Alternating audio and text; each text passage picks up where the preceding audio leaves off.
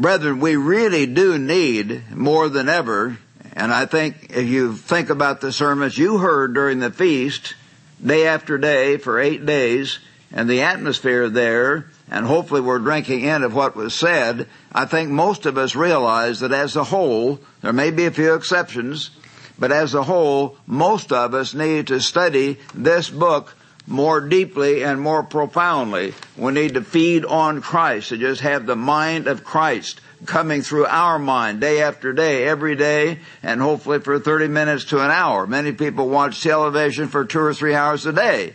They might take away one hour and just read the Bible instead. I don't think they would have a, a, a stroke or a heart attack because of studying the Bible too much. I've never heard of that. So I think you do a lot better. We need to study this book a lot more and really meditate about it. Don't just read it, but go back and meditate. Here's what the Apostle Paul actually said to these people there. And this is a principle that would apply to all time. And to me, you could say to yourself, and so on. When I read about how Abraham gathered his three hundred eighteen uh, servants trained for war, here he was in the Old Testament, and God allowed a time of war. He was a multi-multi-millionaire in his own time.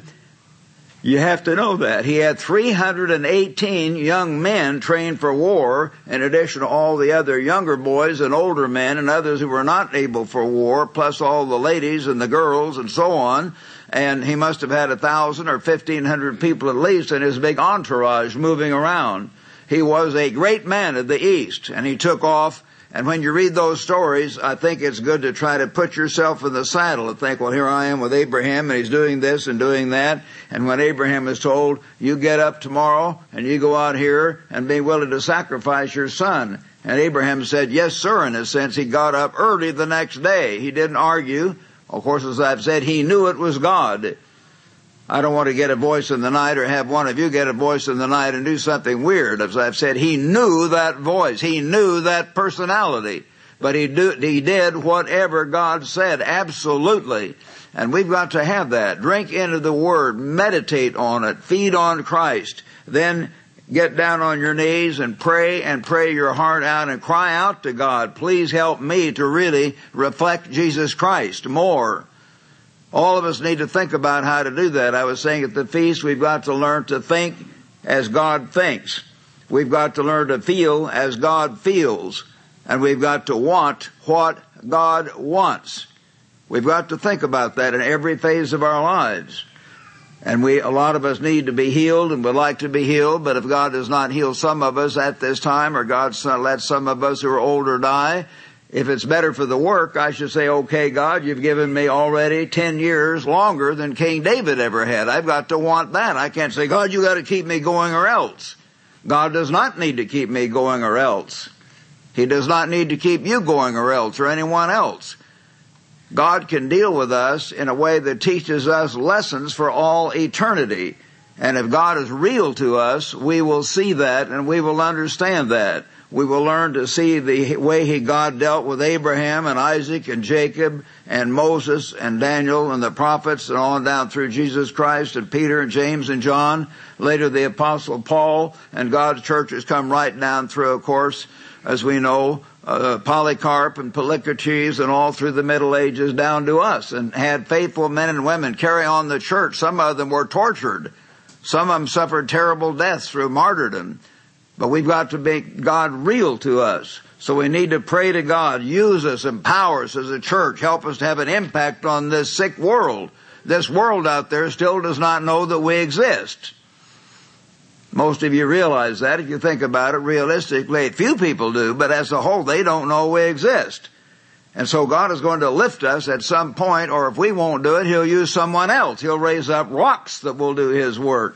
But I've never seen him go out and raise up rocks if he has a whole church full of people that want to do it and are basically walking his way. He does not do that. So pray to God for pouring out his Spirit. And then, brethren, the fourth key that you've heard me mention so much is fasting. Many of us do not fast. We don't like to fast. But learn to exercise. One of the fruits of the Holy Spirit is self-control. Self-control. And if you learn to fast about once a month, and some of you may fast a little more often, some a little less often if you have terrible health problems, But you should learn to fast regularly, not just on the Day of Atonement, unless you have some serious health problem that would make that dangerous for you to do so. But otherwise you can. I'm eighty years old, and I've had two or three strokes, I think, at least. And I try to fast about once a month, sometimes twice a month, sometimes I skip a month, but try to average about once a month. And I find it hasn't killed me yet. It hasn't killed me for eighty years now. So anyway, I didn't start fasting till I was nineteen, I guess. But at any rate, it does not kill you to fast. It actually may help you to live longer. You think you're going to die, but you won't. Just eat nothing and pray to God and study the Bible and drink out of it and feed on Christ and try to grow close to God with all of your being. And then the fifth thing, of course, the fifth key is to exercise God's Spirit. Use the Holy Spirit daily, hourly in your life and in service. So use all those keys more and more. Follow through with the feast. So we need to do that. And we need to grow, and we need to have a far greater impact on this world. We've got to, brethren. This is the church of the living God, and God wants us to have an impact, I'm sure. The time is drawing near when Satan, the devil, is going to empower false ministers to perform great miracles and signs and lying wonders. He's going to cause this final great false prophet. Read it if you're not familiar in Revelation thirteen, verse thirteen, two thirteens. Revelation thirteen, thirteen. The great false prophet's going to bring fire down from heaven. In our time, that is the time of all you younger people at least, if you live on and aren't dying prematurely for some reason. That's going to be a very exciting time, and there will be false miracles more and more. And that indicates, and other statements in the Bible frankly indicate, that whenever God allowed false ministers and false servants like Pharaoh's servants who were magicians to do things like that, his servants always did greater things. Read it in the Bible and the examples of the Bible everywhere. So what is the key? What is the one key gift that would empower us and help us reach out and shake people and let them know where God's church is, where God's true servants are, more than any other one gift that you can think of in that way? Certainly we need more love, and that should be behind everything else, but they can't necessarily see that. They're carnal. We need more joy and peace, and we need all these other things. But what is the one key that the Bible describes over and over that would lift us and set us apart from the pack, so to speak, and help people realize where God is working? We have to think about that. What would make God more real and God more wonderful to people in the world if they heard about it from God's servants, and make only even the church people all over be very inspired? What would show where God is working more than most of the things you can think of in that way, especially to people with carnal minds who don't understand necessarily spiritual things? Well, think about what original Christianity did. My booklet, we're going to change the title from Apostolic Christianity when we use up those booklets on, on restoring original Christianity, because apostolic sometimes make people think something else. Restoring original Christianity. And we've got to get back to that. As I've said, that's one of the main themes of our work, is to restore original Christianity. What did Jesus and the apostles do that set them apart? What key gift did they have that showed where Christ was working and where God was working among the early church, perhaps more than any other? What was an integral part, an integral part in the Bible? We're not inventing something new. Was right there over and over and over as a very integral part of preaching the gospel. Most of you know where I'm headed, but let's turn first of all to the very beginning of Jesus Christ's gospel, the very first part of his ministry. Turn to Matthew chapter four, brethren. Matthew, if you would now, chapter four. And here we're coming up just before the Sermon on the Mount.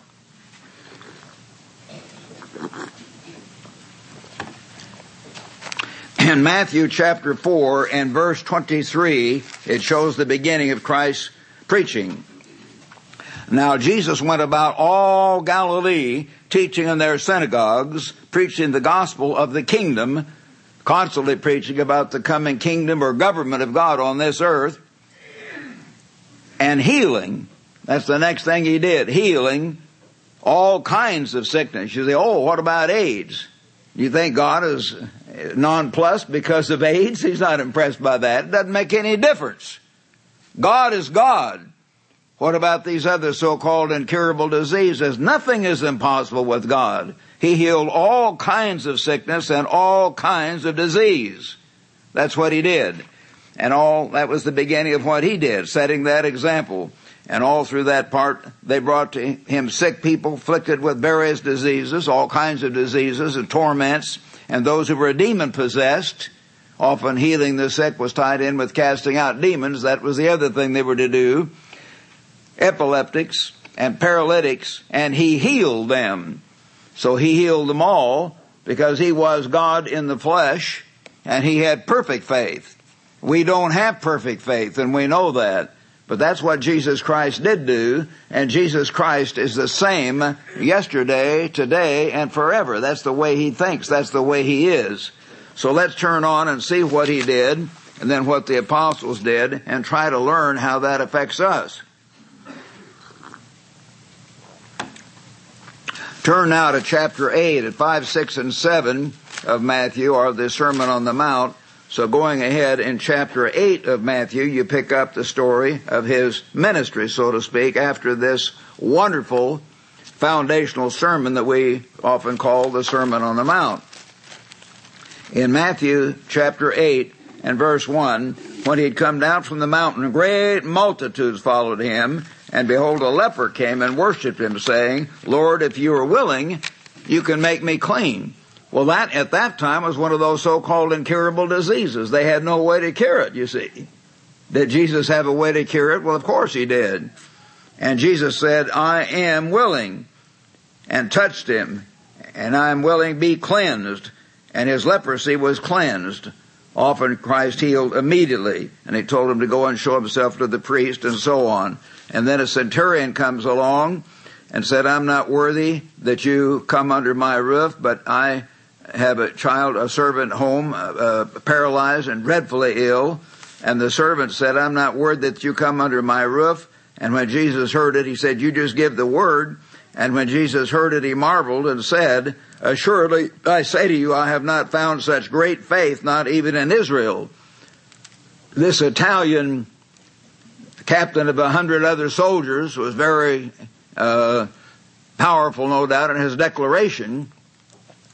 I remember always, and I was in Rome, and the first time, I guess, in nineteen fifty-four, and we were going around through the various cathedrals just as tourists, and and uh, uh, this American woman was saying, well, well, Gertrude, it's it's nice to be here in, in, in Saint Mary Major. And the guide next door, I was listening to him, the Italian guide, he says there, whatever, he says something, we're here with La Cattedrale Santa Maria Maggiore. And I thought, boy, that sounds authoritative. So I can hear this Italian captain saying, it'll be done. You just said it'll be done. And Jesus said, okay, this guy believes. The, the tone of his voice, the way he said it, he believed. And Jesus was very moved by that. I have not found this kind of faith even in Israel. And I say to you, many will come from the east and west and sit down with Abraham, Isaac, and Jacob in the kingdom of God. It's not going to be just the Jews. It's going to be the Italians and the Germans and the French and the Spanish, and everybody from all over are going to come down and sit in the kingdom of God, find their kingdom of heaven. But the sons of the kingdom, those Jews who were self-righteous, of course, at that time would be cast out. We know later they'll have a real chance in the great white throne judgment, but in the immediate term they were to be cast out. And so he told the centurion, go your way, your servant will be healed. And now Jesus comes to Peter's house and saw Peter's wife's mother lying sick with a fever. Verse fourteen. Now Peter was supposed to be the first pope, and the popes are not supposed to be married. But Peter had a mother-in-law, so he was married. And of course that's called a doctrine of demons back in First Timothy four, this idea that you're not to marry.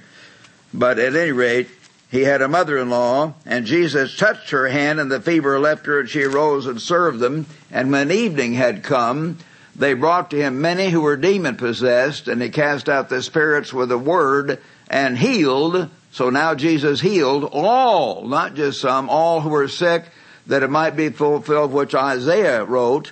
He himself took our infirmities and bore our sicknesses. And brethren, I could give a whole sermon on this other aspect, which I have done once in a while. Remember, when we take the Passover, that broken bread symbolizes the broken body of Jesus Christ for our healing. You want to never forget that. When you come to the Passover and there's broken bread first, and the bread is put first because Jesus was scourged first in the early morning hours, then he was taken out about nine o'clock to be crucified and hung on the cross from about nine in the morning till three in the afternoon. But his body was torn by this terrible scourging that you read about, and Jesus took the penalty of our physical sins in that way, paid for them just as he paid for our spiritual sins by shedding his blood, so we can be healed. I might digress one more time, as I will many times, perhaps through the sermon, but I, I, but Doctor Winnell gave a fine sermon a few months ago about the laws of health. And brethren, you should not expect God to constantly heal every time you get the sniffles or cut yourself a little bit or do something stupid and he immediately performs some great miracle, because you don't take care of yourselves. You're supposed to take care of yourself. You should try not to break the physical laws that God has put in motion, the laws of health. Take care of yourself. Do your part. But if you accidentally fall and hurt yourself, if you accidentally cut yourself really bad, I'm always banging myself, especially on the left hand because of my uh, stroke. It just flops here and there like a loose coat sleeve. And so God doesn't heal. I can't say, well, God healed this and here's another scratch. I don't do that. But if there's something serious, I would ask God to heal it. And if we cry out to God and expect him to, when there's a real serious thing, if we, I used to eat a lot of ice cream. I really loved ice cream. And uh, ate ice cream four, five, six times a night, or, or a, a week, I mean. I don't know. No, I didn't do that every night. Four to six times a week. I just loved ice cream. And I would, back in Missouri somehow, because the weather and other, I'd get all stuffed up and my nose would run. And even after I was in California, that would happen some as I learned to have, be more careful. But still, I would get this stuffiness. And I didn't ask God to heal me every time that happened, because I thought, well, God sees me eating this ice cream and I've got to quit eating ice cream and not just expect that Christ's sacrifice is going to be applied foolishly. You see what I mean? Or for no good purpose because of my own weakness and foolishness. Don't do that. But if there's something serious, a definite thing that needs to be healed, you can come and you should come to God and ask God to intervene supernaturally. And for those of you who are new in the church, and for those who may hear this, and we're taping this, of course, for people all around the world, I was inspired, as I have been in the past, but recently, and not recently, and several years ago, we went to South Africa, and they're way down in Cape Town at the end of the world. They're hearing our sermons down there regularly, uh, you know, and more often than other places, because they don't have a lot of ministers or ministers from Ambassador College, and the local elders allow the tapes to be played more often and don't want to preach three out of four times necessarily. And we found the same thing down in Perth, Australia. Way, way off at the end of Australia. They say we're at the end of the world also. Those two places are about as far away as you can get and still be on the earth. And they would hear our sermons. That nice little hall was very nice. But I thought, we're, these people in a very nice hall are hearing our sermons every Sabbath. And so we're able to help them. And I greet greetings to you, brethren, in Cape Town and in Perth and everywhere else. We're glad to have you tune into these services. But at any rate, as a church, remember, we don't say don't ever go to a doctor. It is not wrong to go to a doctor to get a checkup to find out what you have. And there are things doctors can do, and each of you has to decide how far you go. But you don't want to put your full trust in doctors, and frankly, most intelligent doctors don't do that themselves. I've learned that talking to them. They know better. As I say at the beginning of my booklet on healing, Does God Heal Today? This young medical doctor, a woman who just graduated from a prestigious medical college, she said that in the commencement address, they don't call it commencement, but the end of the college, not the commencement, they call it commencing your life then, you see. The dean of the medical school, whoever it was, gave them this address, and he said, about half of what we taught you here in medical school is wrong. He said, we're not sure which half. And, you know, these things, they understand that. They're, they're constantly, that's why they say they are practicing medicine. When I was growing up, I remember my mother would read lots of things, and she was always very much with it, and I kind of kidded her sometimes in a wrong way, sarcastic, because I was a carnal teenager, strange as that may sound. I wasn't converted at all, but some of the medical books and medical-type articles coming out in the magazines would say how it's wrong for a woman to nurse her baby, and it's better if they get this wonderful uh, milk, you know, and formulas. And now they say, no, mother's milk is the very best, and the Creator, they don't say it this way, the way we do, but we know the Creator of the heavens and the earth made a mother's milk to be the very best thing for her baby, and her particular milk from her particular body, who is the mother of that baby, God designed her milk, not some other woman's milk, to be the best for her baby. Is that strange? Well, of course not. Very logical, if you believe in a real God who made us in His image, but they didn't do that. Then they were having articles up until the last few years showing how the practice of circumcision is barbaric. And you cut on a little boy and cut off this foreskin and all, and he cries, and isn't that terrible? That's barbaric.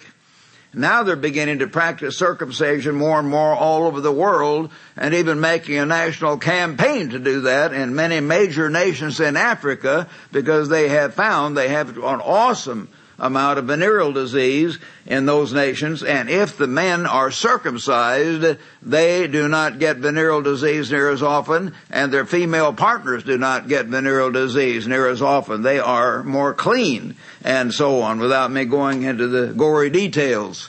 It has saved millions of lives, millions of lives, to do that one little thing that was in God's statutes. So as the booklet None of These Diseases pointed out by Doctor Mendelssohn, uh, that uh, uh, science arrived three thousand five hundred years late, is the way he put it. They Moses had it, and Abraham even had it, and counting from Abraham until now, I think he was estimating three thousand five hundred years. They finally, finally sort of began to figure it out.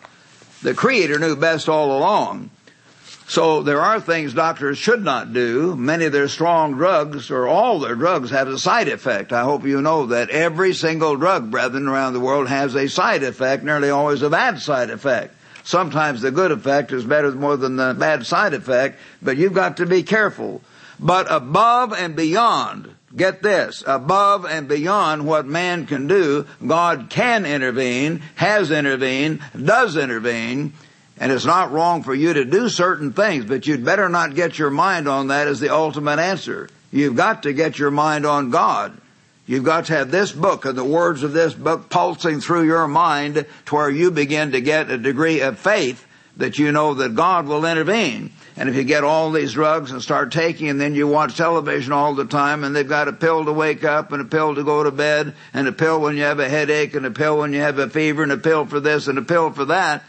You see what I mean? Your mind's on all that stuff, and it cannot be on God if your mind is filled with all of that stuff. It just can't be. You are wrecking your faith. You're wrecking your, your, your relationship with God in that way, so you've got to get that straight. So you've got to go back and see what Jesus did do and what real Christianity is all about. Jesus took on Himself our infirmities and bore our sicknesses. So in Matthew five, six, and seven, you have the Sermon on the Mount. And then in chapter eight, right away, He heals the man with leprosy. Then He heals a centurion servant. And right after that, He heals Peter's mother-in-law. Three healings in a row. Just start right off the sermon, or the, the message from Matthew here about the ministry of Jesus Christ. So over and over again, you find that healing was an integral part of the ministry of Jesus Christ. And again, Hebrews thirteen verse eight, Christ is the same yesterday, today, and forever. He has not changed. We're the ones who've changed. We're the ones who've lost faith in God. We're the ones who are breaking God's law right and left. We're the ones, many of us, are letting our bodies run down because we will not exercise. We're eating way too much. Many of us are way too fat. You know that. It's an absolute plague in the United States. There have been major articles in magazine after magazine how the Americans are getting more and more obese as a nation. And so if you're fat, these other things start happening a lot more quickly. So take care of yourself. Eat carefully. Eat more fresh vegetables and fresh fruits and lean meats, and eat less bread and less starch and less sugar, and walk. My wife and I notice when we go to Europe, you don't find near as many fat people in most of the countries over there. Why? Because they don't all have personal cars over there. They walk. They'll take a train, but then they have to walk a mile or two to other somewhere else. They're walking, walking, walking all over the place. It's not difficult. If you learn to walk at least two to four miles a day, most of you, like they do, you wouldn't be fat and you would live longer. And I'm not just preaching to you in this room. I want all our brethren around the world to understand that. Get exercise and diet carefully.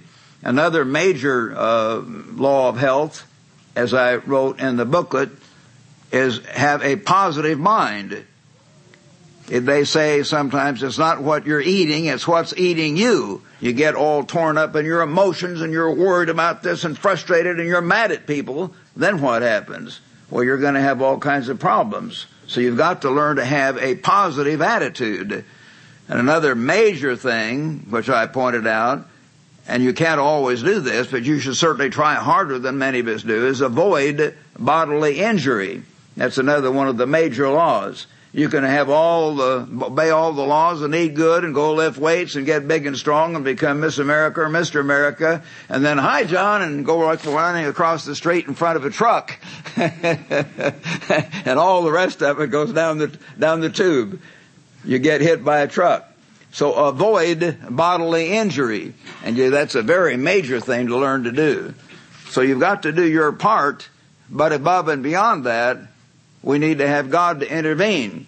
Another thing I pointed out, and I want you to remember, those of you again who are new, we're having a lot of sicknesses, but all around the world, and especially in the nations of Israel, we're going to have far, far more sicknesses within the next five to fifteen years because there are going to be plagues. And the hospitals will be absolutely swarming with people. And the doctors and nurses are very good people, most of them. They mean well. But they won't be able to handle all this. They're just, the, the medical staffs will be overwhelmed with the number of sick people. It'll be just too much. What will happen then? God's true people who put their faith and trust in Him will be able to be healed. Think about it. We're entering the last age right now. Where is your trust? Yes, do your part. Take care of your body. If you get an injury or your bone needs to be set or something, certainly let the doctor do that. Have the doctors do those things that are necessary. But above and beyond that, look to God, the Creator, the one who made your body, and to Jesus Christ who allowed His body to be broken in that terrible scourging so that He, by His stripes, we were healed. So Jesus gives here example after example of uh Uh, of healing. And so we need to understand that, and that that was such a major part of the ministry. Now turn to Matthew chapter nine this time, and beginning in verse seven. He arose from uh, healing this paralytic, and then He comes before the multitudes, and they glorified God that He'd given such power to men. And as He uh, comes on down, He talk, calls Matthew. And then He said uh, to, in verse twelve, but when Jesus heard that, He said, teacher, why do you students eat uh, wheat with tax collectors and sinners? In verse twelve, Jesus, He said, those who are well have no need of a physician, but those who are sick. So Jesus did not condemn the physicians unilaterally. There are things they can do. Jesus said that in a positive way, not a negative way. But go and learn this, that is, their mercy, desire mercy and not sacrifice. They are not called to come the righteous, but sinners to repentance. So we do want to do our part in the right way, but we've got to have faith, of course, in order to be healed.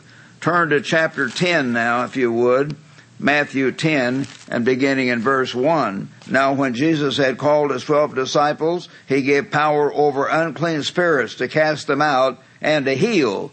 Who did He heal?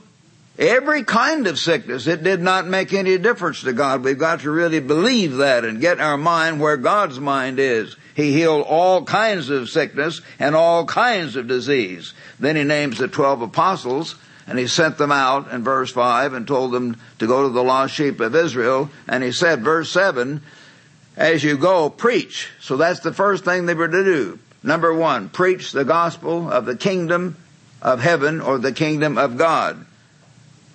Secondly, Verse eight, heal the sick. First, preach the gospel. Number two, heal the sick and cleanse the lepers. Raise the dead is part of that, putting people back to physical health. Frankly, that raise the dead, if you look at the footnote, which I have, how it says the M omits raise the dead. That is the major uh, manuscript here that we rely on does not have that in it. So that may not have been part of that command, but the other is. Cast out demons. That is in there. So they were to preach the gospel, heal the sick, and cast out demons. Those three things always went together over and over again. I could read you ten or fifteen different scriptures on that, which I've done before, through Mark especially. Mark chapters three to seven, through those areas you'll see, preach the gospel, heal the sick, cast out demons. He said those things, or they did those things over and over. So those are the three main aspects of preaching the gospel, because the good news of the coming government of God was amplified by showing the power of God, not just to forgive spiritual sins, but healing the sick was a type of forgiving spiritual sin, you see, and God showed that the power of His kingdom was greater than those things, and that then showed where God was working. It showed where God was working as they did those things. So He told them to do those three things, and He sent the twelve out. Then in verse fourteen, or chapter fourteen of Matthew, turn now back to Matthew. I'm just going to keep in Matthew for a while. It may be easier to turn there and get all these, and God inspired this. In Matthew chapter fourteen and beginning in verse twenty-three, when He'd sent the multitudes away after feeding them, He went on the mountain to Himself to pray. So here He was, Jesus, all alone on the top of this big hill. They didn't have huge mountains like in the Himalayas, but they had big hills. And He was by Himself up there on the side of a hill, praying, no doubt, under the stars. Very clear evenings there in Israel, no smog. And when evening had come, He was alone.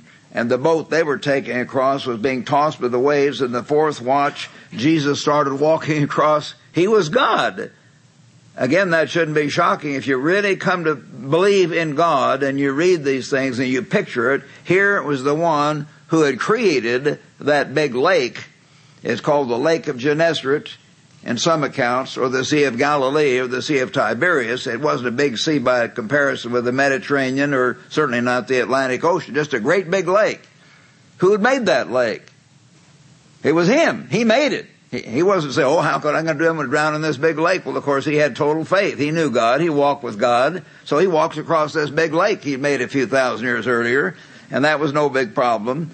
And here He was walking, and the disciples saw Him, and they cried out. They were astonished. They thought it was a, a demons or a spook or something. They were astonished. And so He came to them, be of good cheer, verse twenty-seven. It's me, don't be afraid. And Peter answered, Lord, if it is you, command me to come to you on the water. You see, Peter is always the more aggressive one, and God did use him in spite of his being overly aggressive, and sometimes he stuck his foot in his mouth. He did have a problem, but he was a leader. And so he said, come. And when Peter had come down out of the boat, he walked on the water. Didn't say he immediately sunk. He may have walked five or fifteen or twenty feet. We don't know how far. He walked a while on the water. Peter did, just like you and me, a human being. But when he saw the water was boisterous, he began to look around. What was he doing? First, he looked at Jesus. He got down. As we say, he got his eyes off Christ, as we do. And he began to, well, I don't know about this. This looks more scary here than what God's Word says. So then he began to sink. And so he was afraid, and he cried out, Lord, save me. And immediately Jesus stretched out his hand and caught him and said, what? Oh, you of little faith. He'd say, well, I understand it's hard to believe in God, and, and you know, we're all human, and, and uh, you know. No, Jesus indicated that we human beings ought to begin to develop a type of relationship with God like Jesus had, which I don't have, and you don't have to the same degree, but we'd better be working on it. All of us had better be working on it. Develop this type of relationship to where we know, and we know that we know that we are God's sons and daughters. We're God's children. He is with us. Every hair of our head is numbered. He has promised, I will never leave you. I will never forsake you. And really believe that right down to our toenails. He said, why can't you believe? What's wrong? That's what Jesus said in quite a number of things. Why did you doubt? And so then, when he got out into the boat, the wind ceased. Right away, here's the Creator who created the wind, stepped into the boat. The big fan is turned on, you know, so to speak, and chills went up and down their spine. They saw him walk on the water. The wind was going. All of a sudden, he steps in the boat. Dead silence. And they must have had chills up and down their spine and maybe tears in their eyes. This was God standing in their midst. And they took him for granted quite often because they were human, and he'd get in and out of the boat. He looked like any other man, but he wasn't. He had was filled with God's Spirit. And so they said, truly, you're the Son of God.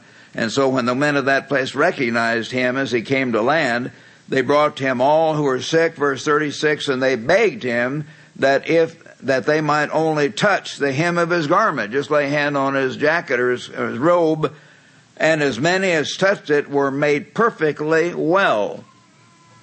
He was filled with God's Holy Spirit. He'd prayed apparently for hours that preceding night. It says back in verse twenty-three, when he sent away the multitude, and other scriptures show he came to them in the fourth watch of the night. He probably had hours of praying to God, looking up to the stars of the moon, said, Father, I'm down here, you're up there.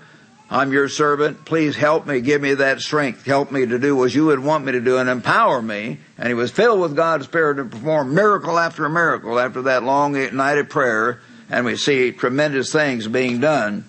And when he touched these people, or they touched him, they weren't partially healed. That's another thing, brethren. They were made perfectly whole. Perfectly whole. Now that doesn't mean that God, if God chooses to heal my stroke, that he's going to make me, instead of eighty, I'll suddenly be twenty years old again. Uh, we know that, but he would make me a strong eighty-year-old, not a strong twenty-year-old. But we know that God will make us perfectly whole if he heals us, because that's what he did do. And I could read other scriptures too, but I'd better not dwell on that re- repetition, but that's what he did do. And so we really want to uh, under, understand that. Now going to chapter seventeen. Uh, here in chapter seventeen of Matthew, uh, beginning in verse sixteen. So he had healed an epileptic, and so I brought to him your disciples, the uh, man said, but they could not cure him. And then Jesus answered, when they could not cure this young man, he said, O faithless and perverse generation, what would he say about us? I would hate to hear it. we we lack faith probably even more than they did. Oh, faithless and pervert. You just can't seem to believe in the real God. God's way off, and you've been watching television, and you've got all this stuff in your head, and you're used to taking this pill and that pill and all these drugs and medicines, and your mind's all on that. How long shall I be with you? How long shall I bear with you? Bring him to me. And Jesus rebuked the demon, and he cast out him, and the child was cured in that very hour. And the disciples said, why could we not cast him out? So Jesus said, verse twenty, because of your unbelief. We've got to learn to have faith in God. For assuredly I say to you, if you have faith as a mustard seed, we know that the mustard seed is one of the tiniest seeds of all, and yet it grows into a great tree. If you just have a little bit of faith, real faith, though, not doubt and not hope, but faith. That's the difference. Then you will say to this mountain, move from here, and it will move, and nothing will be impossible to you. However, verse twenty-one, this kind does not come out except by prayer and fasting. And that's also mentioned, as you know, in Mark chapter nine, verse twenty-nine, about the same event. He mentions that twice. This kind, certain kinds of demons are tenacious. They will not come out by anything but prayer and fasting. Where you do without food, you're extremely dedicated, extremely earnest, crying out to God with your whole being, then God will hear, no matter what it is. Prayer and fasting. So we have to have that understanding. And then we turn, if you would, to verse uh, to chapter twenty-eight. The very end of this book of Matthew, as he had already been nailed to the cross, had uh, uh, ready to ascend to heaven, and then uh, they came and worshipped him in verse seventeen, And then Jesus came and spoke to them, saying, all authority has been given to me in heaven and on earth. Go, therefore, and make disciples of all the nations, baptizing them into the name of the Father, the Son, and the Holy Spirit, teaching them to observe all things. He didn't say just believe all doctrines. He said observe all things. What is one of those things? Preaching the gospel, healing the sick, and casting out demons. Observe all things that I have commanded you. And lo, I am with you. He'll be with us in what? In those things. In preaching the gospel, healing the sick, casting out demons. I will be with you to the end of the age. So Christ will not give up on us, but many of us in our attitudes have given up on him, and we have to really realize that, brethren, and try to recover the faith that we ought to have, and some did have perhaps years ago, and build faith beyond what we ever had. Turn now to Luke, if you would, Luke chapter ten at this point, Luke chapter ten. Many people of the Protestant world think, oh, this was just for the twelve apostles and for that time, blah, blah, blah. No, it was not. Notice Luke chapter ten, verse one. After these things, the eternal, or Lord, I should say, it's not eternal in the New Testament, the Lord appointed, they didn't vote, he appointed seventy others also and sent them two by two before his face. Thirty-five teams of young men were going out all over Israel. Seventy others beside the twelve. They weren't apostles, never called apostles anywhere else in the Bible. They were just young disciples, students, trainees of Christ. And like Mister Armstrong sent out, you know, Raymond McNair and Raymond Cole and Herman Hay and I and many of others of us when we were just twenty-one, twenty-four, twenty-eight years old on baptizing tours, and we were delegated by him to baptize people. He backed us up, God did, when we went out. As I look back, I thought I was too young. And I thought, well, God used us. And I can name a number of very fine men that we baptized that stayed right on through the church and overcame, men and women. And because we were acting for the apostle, and we were sincere, and what were we ordained as? Uh, nothing. We weren't even assistant deacons. But we were sent out on baptizing tours, and God backed it up. So anyway, he sent these young men out. And he said in verse eight, whatever city you enter and they receive you, eat such things as are set before you. Verse nine, and heal the sick. He commanded these young men, heal the sick who are there, and say to them, the kingdom of God. You see, the government of God has come on you. This healing, these miracles showed the power of that creator, the real government that was backed up by that power. And so they were told to heal the sick. And certainly they did do that. Well, what about casting out demons, you might say? Well, turn to verse seventeen. Then they returned, the seventy, with joy, saying, Lord, even the demons are subject to us in your name. So the demons were cast out. Preach the gospel, heal the sick, cast out demons. Those are the things. Christ will be with you in these things. And he is going to be with us to the end of the age. But we've got to have faith, brethren, more than we have had. I think most of you know, I might digress for a moment, but not digress. I plan to do this, just have, don't have it in my notes. We have a whole bunch of sick people. One or two of our ministers have mentioned that we've had a lot of fine healings in the last year or so, and we have had. And I appreciate that. I appreciate that. I thank God for that and have a number of times. But we do not begin to get ready to commence to have the kind of healings they had in the book of Acts. And I think all of us would understand that when you read the book of Acts again. We need to have far more healings. We need to have far more divine interventions. And we have among us right here a number of very dedicated people like Mister Wayne Pyle, who is under a death sentence. As some of you know, the doctor has told him that he has a case of terminal cancer unless God heals him. And he needs your prayers with an understanding that that's, that's it. I know his attitude and talking to him a number of times. Just like me, he doesn't demand that God make him well. But he's younger than I am by about fifteen years, so he should normally have another ten or fifteen years beyond this, at least. We'd all like to live to be Mister Arpardian's age, who's about ninety-four or six or seven or something. But he's way up in his nineties, and his wife has acknowledged that he, he's had a wonderful long life. But on the other hand, he's lying there right now in the hospital. I saw him, uh, by the way, just yesterday afternoon, and he is in basically good spirits, although he looked very peaked. He had this nose uh, breather thing apparatus because he's trying to get the, get this air properly. And then he had just had a pacemaker stuck in, and the nurse pointed out on the screen the heartbeats were more regular now that he has the pacemaker come there, and he's doing better. And I tried to kid with him and encourage him, and I tried not to stay too too long, even though he's been one of my two or three best friends for fifty-five years. I first met him fifty-five years ago last summer. But anyway, he certainly needs our prayers, and God can give him another three to six years or more if, if God wants to, even if he's ninety-four, perhaps ninety-six or whatever.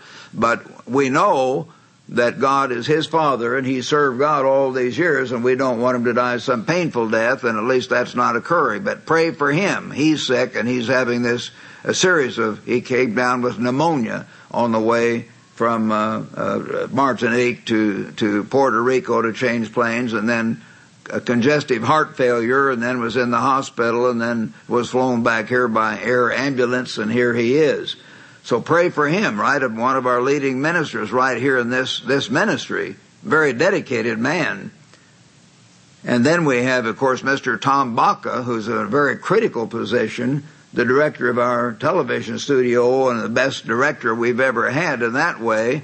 And he tripped in Helen, Georgia at the feast and really twisted his ankle, something horrible.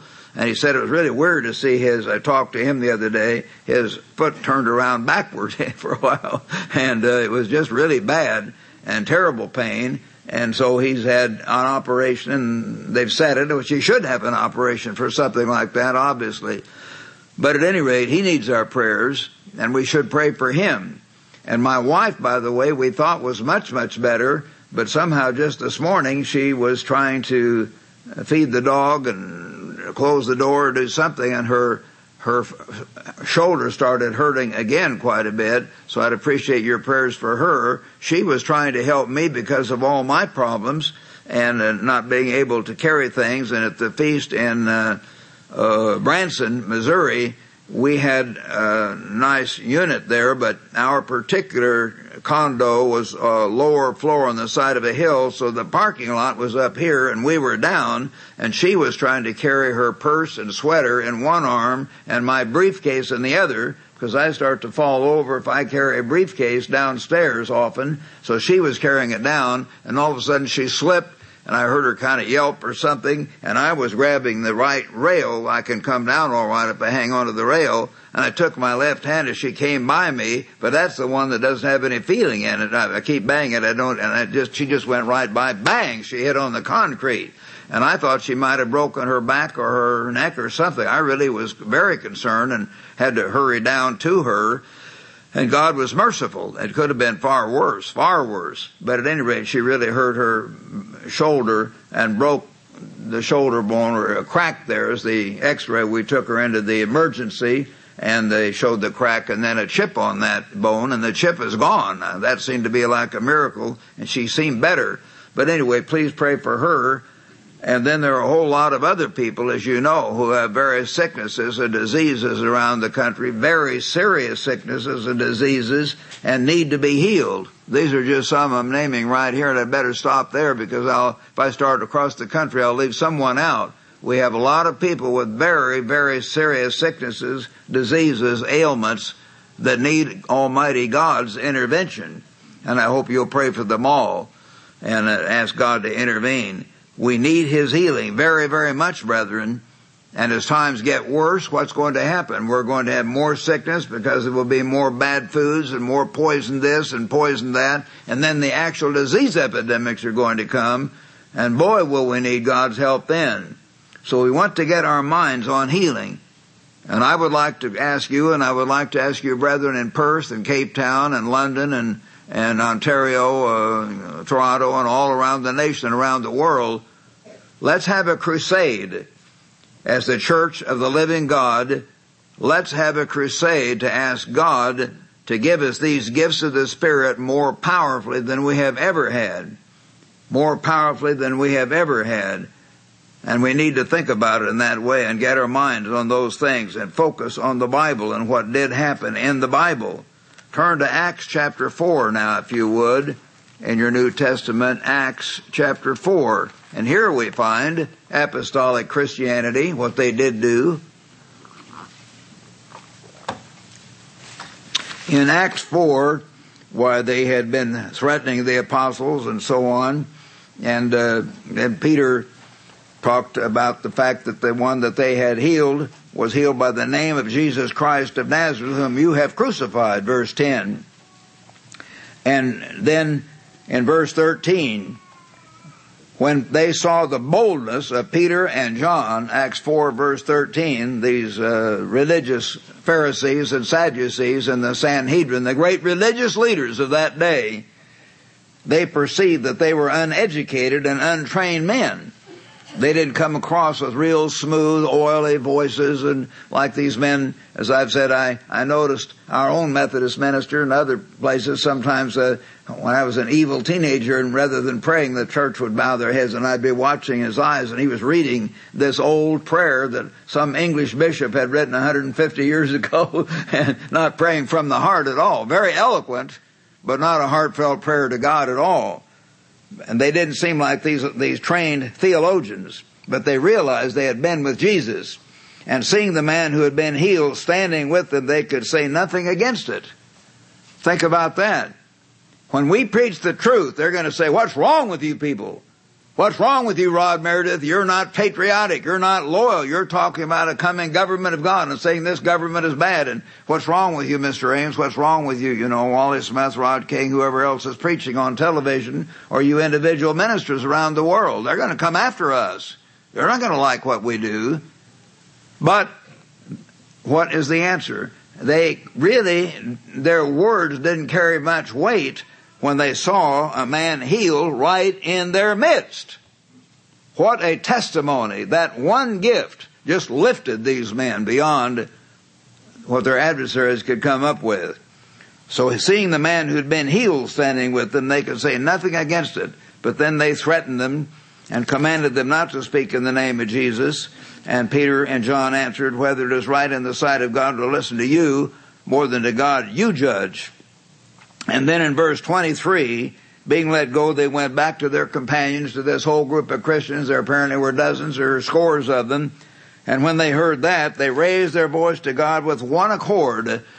Now, they weren't inspired all to say the same word, so one man was their leader, no doubt, but they all prayed fervently together and said, you are God who made heaven and earth, the sea and all that in it is, the real God, the Creator, who by the mouth of your servant David said, why did the nations rage?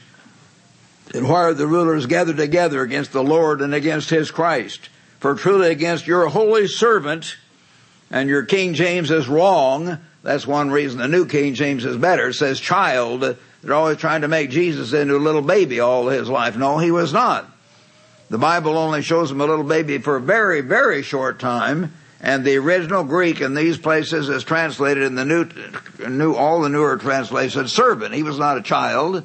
In the name of your servant, as it should be, uh, Jesus, whom you've anointed, both Herod and Pontius Pilate and all were gathered together to do what your hand and your purpose determined. Now, Lord, look on their threats and grant to your servants that with all boldness they may speak your word. Brethren, we need to pray that. And someday maybe we will say a prayer here all together. I'm not saying it's time right now. Maybe God will just inspire Mister Ames or me or some of us to lead the whole congregation in this kind of a prayer. But grant us that we may speak the word with boldness. How? By stretching forth your hand to heal. As God begins to heal, what do the ministers do? They have even more courage, more faith, more boldness. God is with us. People are being healed here and there. Can you imagine the, the, the thrill, the exhilaration, the increase of faith that that would bring throughout the ministry and throughout the church of God if people were being healed? And different ones of us would go up and down the aisle, so to speak, and be healed, be healed, or take you into the anointing room and almost all would come out and be healed right then. A thrill of excitement would go across the world, and people would begin to hear about it for several months in the church of God.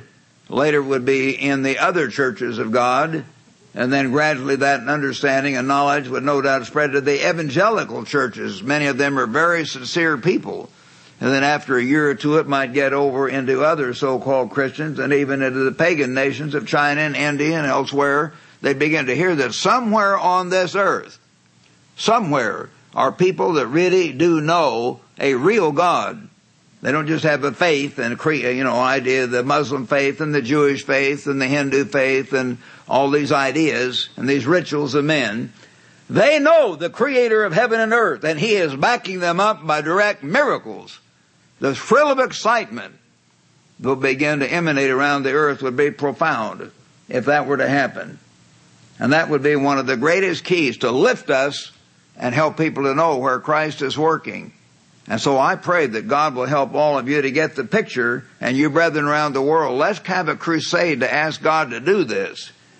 So He said, grant that with all boldness by speak, to speak your word by, in other words, by, by giving them that extra courage, by stretching forth your hand to heal, and that signs and wonders may be done through the name of your holy servant Jesus. My child, holy servant. And when they prayed, the place was shaken. God shook the building. I'd like for God to shake our building. Hope we wouldn't have to repair it too much afterward. I'm sure He would shake it so it wouldn't ruin anything. But He shook the building, and they were all filled with the Holy Spirit, and they spoke the word of God with boldness, because God had intervened and shaken the building, and they could sense that. Again, they must have had a thrill of, of excitement and joy as God literally shook the building. When the man said amen, and suddenly the building shook, the, oh, the big boss is speaking. The big boss is alive. He is here. So let's understand that, brethren. We've got to begin to have that attitude and seek for those things more than ever. So the entire church cried out to God and asked Him to intervene. And so should we as a church begin to cry out for the gifts of healing.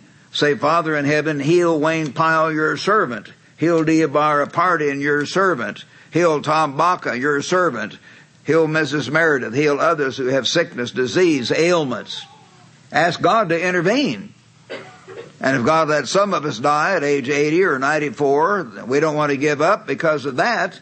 But certainly God will normally heal those who are much younger, and He may heal some of us even who are older, but that's up to Him. He knows what's best. But we want to cry out to Him to intervene, and have faith that if it's the best thing to do, He will intervene, and the vast majority of times He will intervene, by the way, brethren. If there's that attitude of faith, it isn't that God will intervene one-tenth of the time or half the time, uh, as I'll go on and describe to you. It ought to be most of the time, and in some cases, the vast majority of the time, certainly for those who are younger and, and ought to be healed in a special way. All right, we want to think about that, so we want to ask God for these gifts. Now let's turn to chapter eight. Acts chapter eight now, and beginning here, if you would, in uh, uh, verse four. This is after Stephen's death. Paul had just helped them, held their cloaks while they stoned Stephen to death.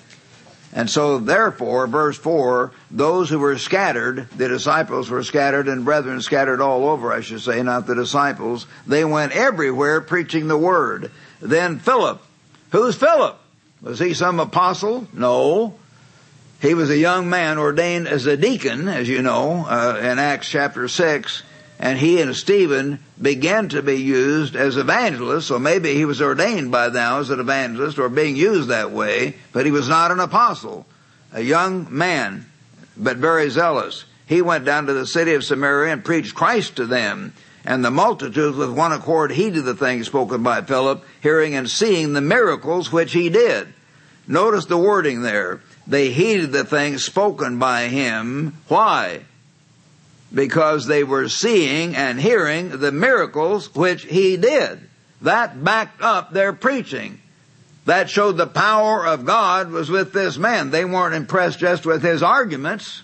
He had good arguments, but lots of people have good arguments. I always remember being with Dick Armstrong and his parents over in England in nineteen fifty-four, and Dick had taken me on the continent for five and a half weeks in his little Hillman Minx small British car, and came back, and about ten days or two weeks later, the Armstrong showed up, and they were with us the rest of the summer.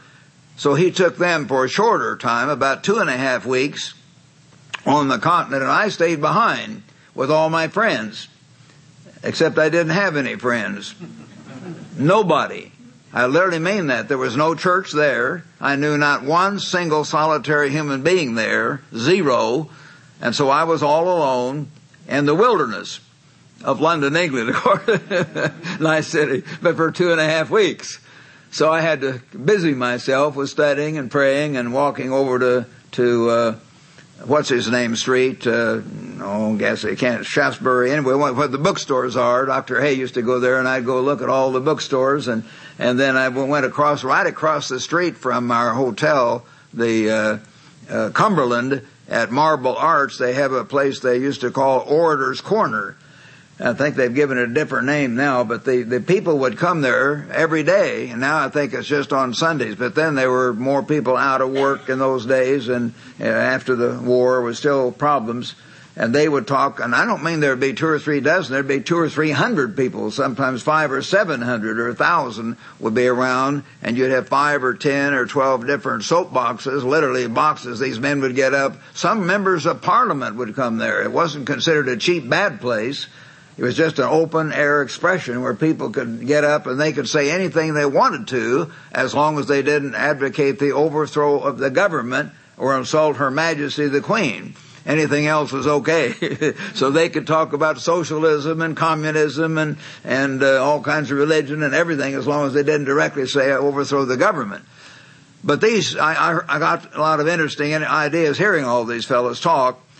And then one day a young couple got up, a couple of young men, I should say, about my age. I was twenty-four, and they were approximately my age, and, you know, well-dressed, intelligent young men, and they turned out to be Mormons.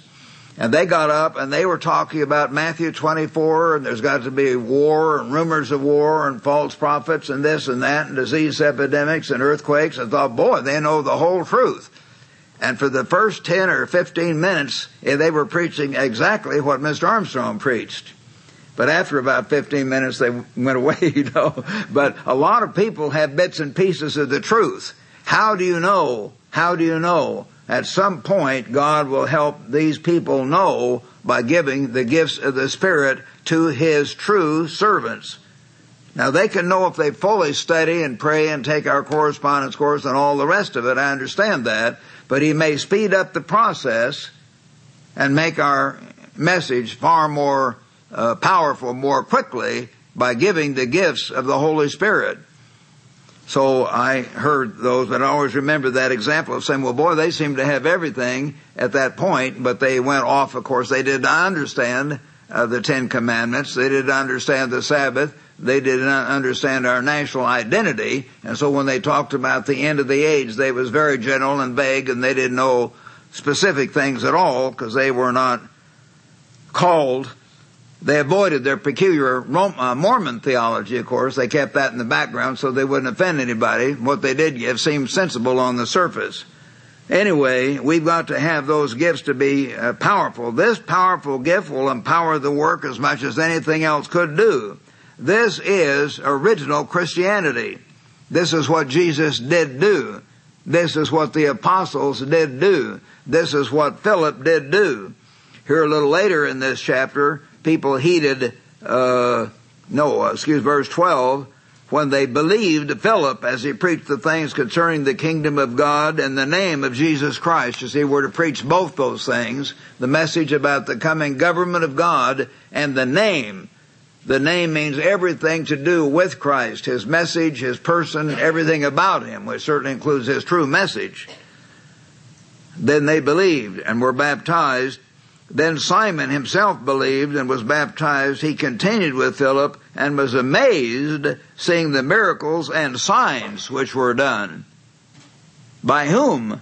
By this young man who just been ordained a deacon a few weeks or months earlier. And maybe God considered him an, an, an evangelist by this time. So, but we do need to understand that. And brethren, we need to cry out. Really cry out for the gifts of the Spirit. And I hope that we can. Notice here in Luke eighteen, if you would now, let's go back to the Gospel of Luke. And in Luke chapter eighteen at this point, uh, a very powerful uh, message that you've heard us mention, a principle, but we've got to really pay heed to this in our church especially. We should understand. In Luke chapter eighteen, verse one, Jesus spoke a parable that men always ought to pray. Don't ever give up praying, and not to faint or not to lose heart, don't, just because God doesn't hear right away. Saying, there was in a certain city a judge who did not fear God and regard man, and a widow came, avenged me of my adversary. He would not. He was a tough guy. He didn't want to get bothered with this old widow. But afterward he said, though I do not fear God and regard man, yet because this widow troubles me. He was not a horrible guy. He wasn't going to kill her or anything. He just thought, she just keeps coming. I know her. She's going to keep on coming. I got to do something to get her off my back. So she kept coming. Avenge me. Help me. Help me. She says, I'll do it. And then Jesus said, hear what the unjust. He was not just. He was just a normal carnal judge. Hear what the unjust judge said, and shall not. In other words, how much more shall God, who is just and loving and merciful, avenge his own elect? Those of us he has called, how much more shall God not avenge his own elect who cry out? Who are they? They're the ones who cry out day and night, though he bear long with them. I tell you that he will avenge them speedily. Nevertheless, when the Son of Man comes, when's that? That's in our generation. And it may be another twelve to twenty years from now. We don't know. We'd like for it to be sooner, but we're going to have to be faithful and endure to the end. And Christ may come in eight or ten years, but it might be twelve to twenty years or beyond. We can't set a date.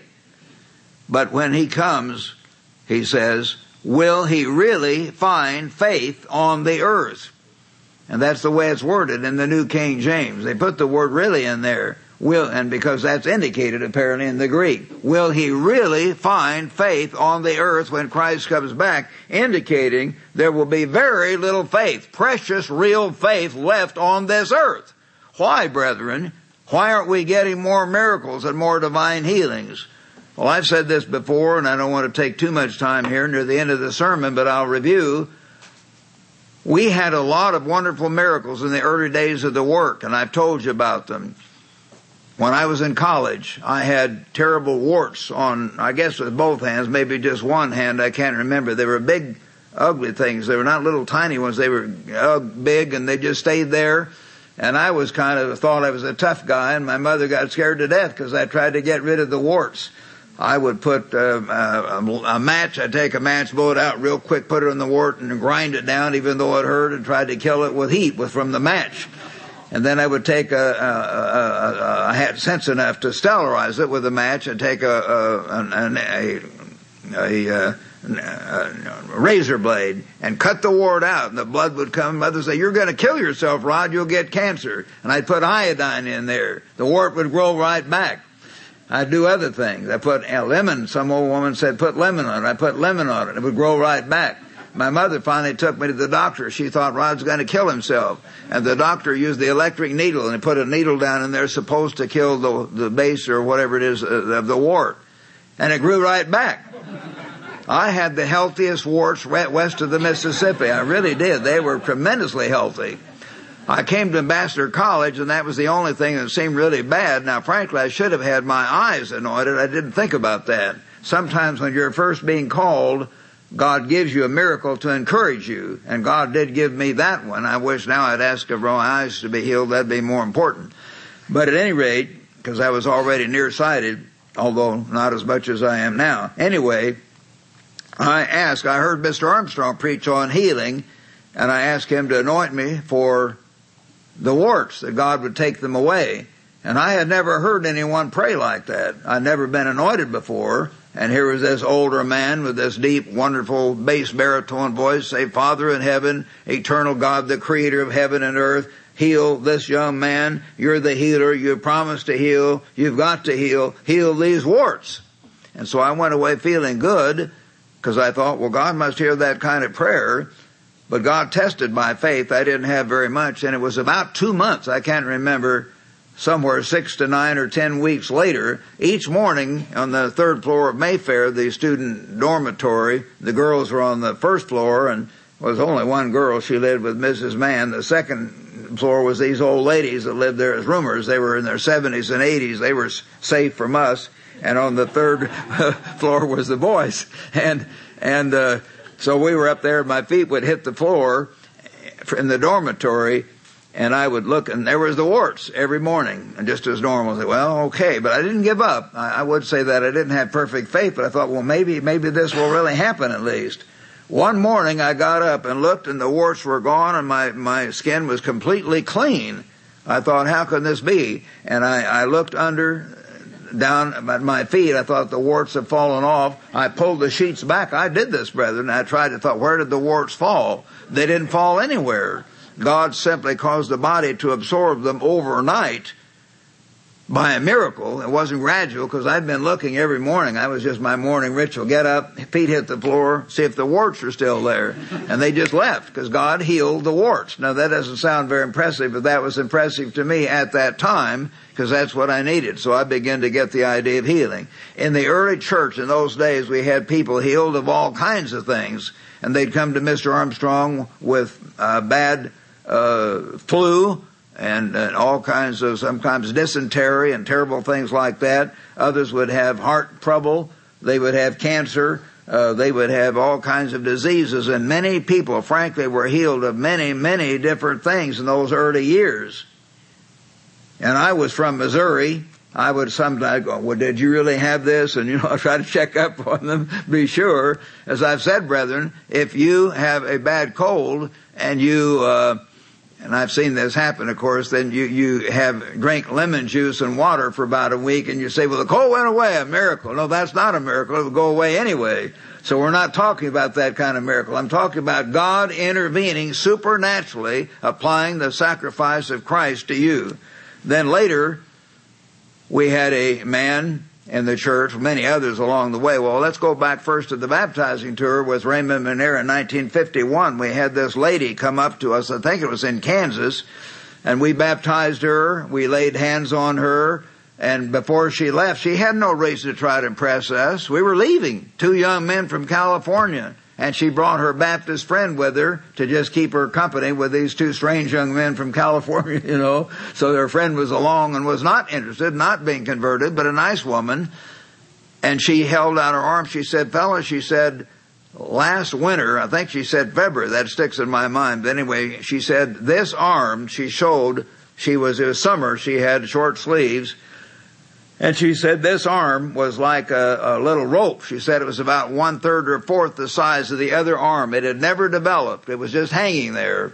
And she said, I got an anointed cloth from Mister Armstrong, and this arm began to grow right out in the following weeks. And she said, now, you see, it's all there. And she said the right arm is a little bigger, though. She said it's interesting. She And she thought and prayed about it. She said God healed the arm. But now, she said, I can milk the cows with both arms. And she said, God is letting me develop the muscles. So the one arm is a little smaller. God is letting me do my part, develop the muscles in the bad arm. But he healed the arm. And that was wonderful. I've never forgotten that. And I never will forget it. Then later on, I baptized a fellow in college named Howard Clark, who had been in the Navy. I think he was a... or maybe Marines, was it Marines anyway, he had been a medic, and he got injured in the in the uh, Korean War. And he sat in the wheelchair right over there from the point of view of the speaker in the Shakespeare Club week after week after week for years. And he, you talk about doctors, he'd been in all kinds of Navy hospitals all over the country, in Hawaii and out in the east and then back in this country. They gave him everything they could do, and he was sitting in a wheelchair, and he was a paraplegic. He couldn't move. He had to have his wife help bathe him, take care of him, do everything. And uh, he was a very, very bad situation all his life. He sure put on a good act by doing it all day long, every day for, for years. Finally, I was back in Chicago for Pentecost one summer, came back, and a young man met me in the at, from transportation at the airport to bring me in to Pasadena. And he said, oh, by the way, did you hear that Howard Clark was healed? I said, what? I had baptized Howard Clark personally, and I had George Meeker help me lift him over into the baptismal, and another man, I forget who the other, because Howard, you may remember him, he was he was heavy. He was about Mister Ames' size, but he was, uh, well, he was even broader-shouldered, I think. He was even much heavier, of course. He had he he couldn't eat. I mean, he couldn't exercise, and so he was probably two hundred fifty or two hundred seventy pounds. It weighed a whole lot, so we had to have help to get over him into the baptistry. But anyway, I knew him really well, and so I came in the next day, and here was Howard sitting on the fender of his car, and those old cars used to have real fenders, and he had a kind of a smile, and I came up and had a real sense of humor, very high I Q, and uh I said, Howard, I see you've been healed. He says, yeah, I, I, I, I'm healed. And he says, Dick, Dick healed me. Prayed, Dick Armstrong prayed for him. And uh, I said, well, you can walk around. And his eyes twinkled. He said, you want to see me, don't you? I said, yes, I do want to see you. So he got off and he kind of limped around like I do when I'm walking. But because he was healed, and yet he didn't leap and walk. But a few weeks later, not months, five or seven weeks later, at the end of the summer, I was performing Bryce Clark's. Some of you know Bryce Clark. I know Missus McNair does. She was Mister He was Mister Carl McNair's hunting buddy, great big guy, even bigger than Mario, who was six, two and a half, and even heavier, well, powerful bull buck type of guy. But I was, I had performed his wedding, and then I, we were having the receiving line, and as I was walked to one side, and here was Howard Clark, who couldn't even get out of his wheelchair, and he was standing there laughing and talking to people. He had one child in each arm, kind of laughing and going like this, and I was used to be very uh, uh, staunch, and I didn't, I, tears came to my eyes. I couldn't believe it. But we had all kinds of healings like that in those days. You've heard me tell of them, and here we are. So I'll go on now with the sermon, but we had all kinds of healings. What happened? Worldwide came apart. People lost their faith. The world went on.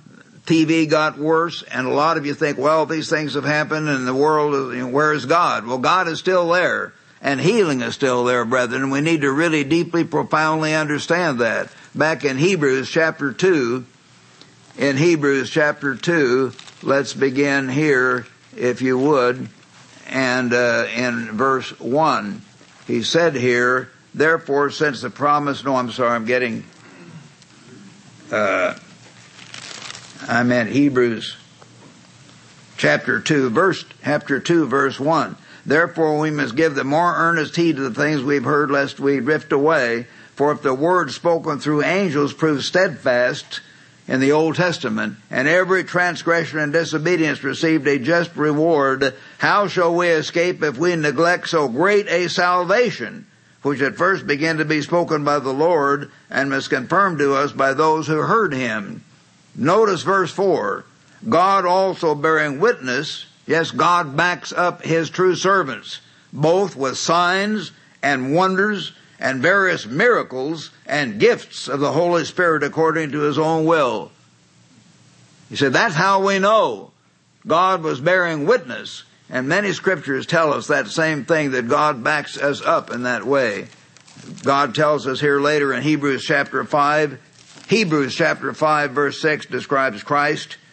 Verse six, you're a priest forever according to the order of Melchizedek, who in the days of his flesh, when he had offered up prayers and supplications with vehement cries and tears to him who was able to save him from death, and was heard because of his godly fear. Even Jesus Christ was literally shaking and crying out to God, help me, Father, help me, Father, I'm the only one who could be the Savior of the world.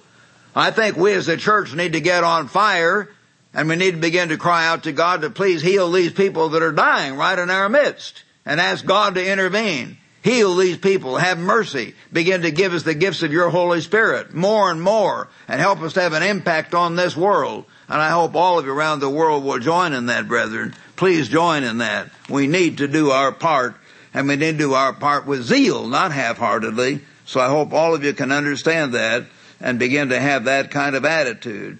We should cry out to God, and we should have his help and his divine intervention more than we have had. The time has come.